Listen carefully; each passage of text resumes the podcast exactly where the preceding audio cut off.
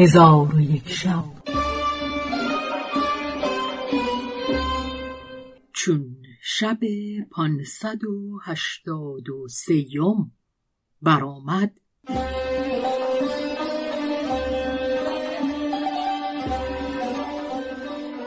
گفت ای ملک جوانبخت ملک زاده از این سخن فرهناک گشته همی رفتند تا اینکه الصباح به سرزمینی خرم که درختان سبز و مرغان نغم سنج و چشمه های روان و قصرهای بلند داشت برسیدند.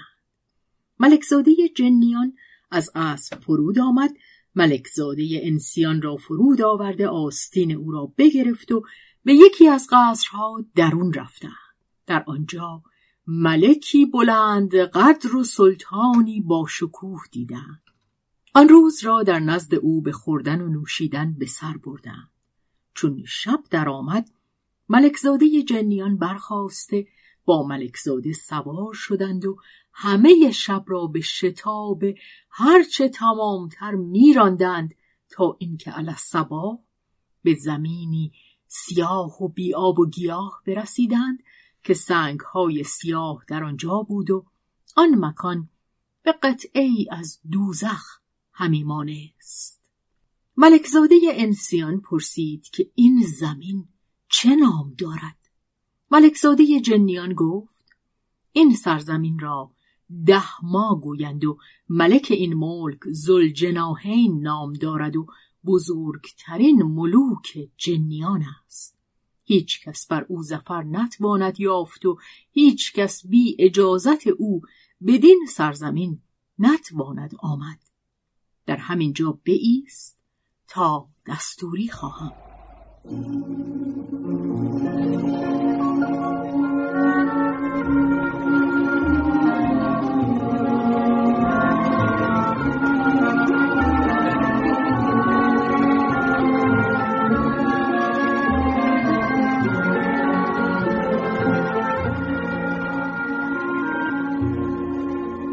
ملکزاده به ایستاد پادشاه زاده جنیان ساعتی قایب شد.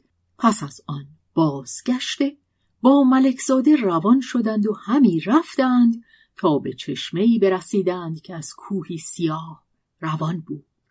ملکزاده را از اسب فرود آورد و به او گفت از این چشمه بنوش. ملکزاده از آن بنوشید. در حال به مردی خیش بازگشت و او را فرحی بی اندازه روی داد و از ملکزاده جنیان پرسید ای برادر این چشمه چه نام دارد؟ گفت او را عین و نسا گویند. از این چشمه هیچ زن ننوشد مگر اینکه مرد شود. اکنون تو حمد خدای تعالی به جا آور و شکر عافیت بگذار و به اسب سوار شو. ملکزاده حمد خدای تعالی به جا آورده سوار شد. به شتاب هرچه تمامتر میراندند تا شب درآمد. ملکزاده جنیان گفت می‌خواهی که تو را امشب به پیوندان تو برسانم؟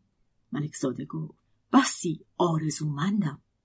آنگاه ملکزاده غلامکی از غلامان پدر خود را بخواست که راجز نام داشت و به او گفت الحال این جوان به دوش خود بردار و صبح ندمیده او را به نزد زن و پدرزن او برسان. غلامک گفت سمعا و طاعتا. پس غلامک به صورت افریتی درآمد. ملکزاده از او بترسید. پسر پادشاه جنیان گفت بیم مدار که بر تو باکی نیست. آنگاه ملکزاده از اسب فرود آمد و بر دوش افرید سوار شد و چشم بر هم نهاد. افرید به هوا بپرید و پیوسته در تیران بود که در سلس آخر شب به قصر پدرزن ملکزاده برسید و به قصر فرود آمده. با ملکزاده گفت فرود آی.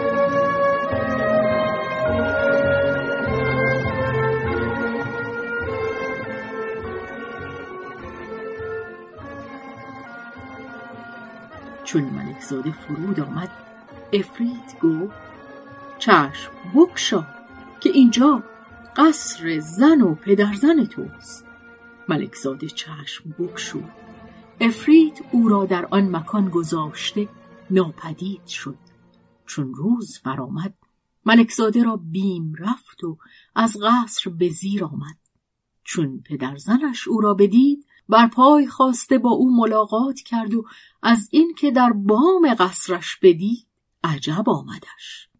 آنگاه به او گفت معهود اینکه مردم از در خانه بیایند چون است که تو از آسمان همی آیی. ملکزاده ماجرای خود را از آغاز تا انجام حدیث کرد. ملک را بسی عجب آمد و به سلامت او فرهناک شد.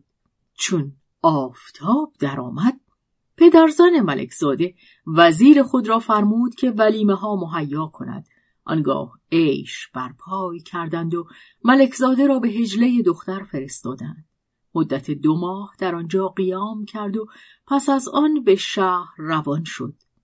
و اما پسر ام دختر از رشک و حسد هلاک گشت و ملکزاده به پدر خود برسید و به وزیر پدر زفر یافت. ای ملک امیدوارم که تو نیز به وزیر خود زفر یابی و از تو مسئلت می کنم که حق من از پسر خود بستانی. ملک چون این سخنان از کنیزک بشنید به کشتن پسر خود فرمان داد. چون قصه به دینجا رسید.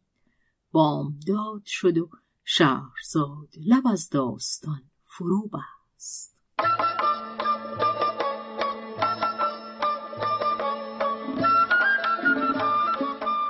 قصه گو شهرزاد فتوهی تنظیم مجتبا میرسمی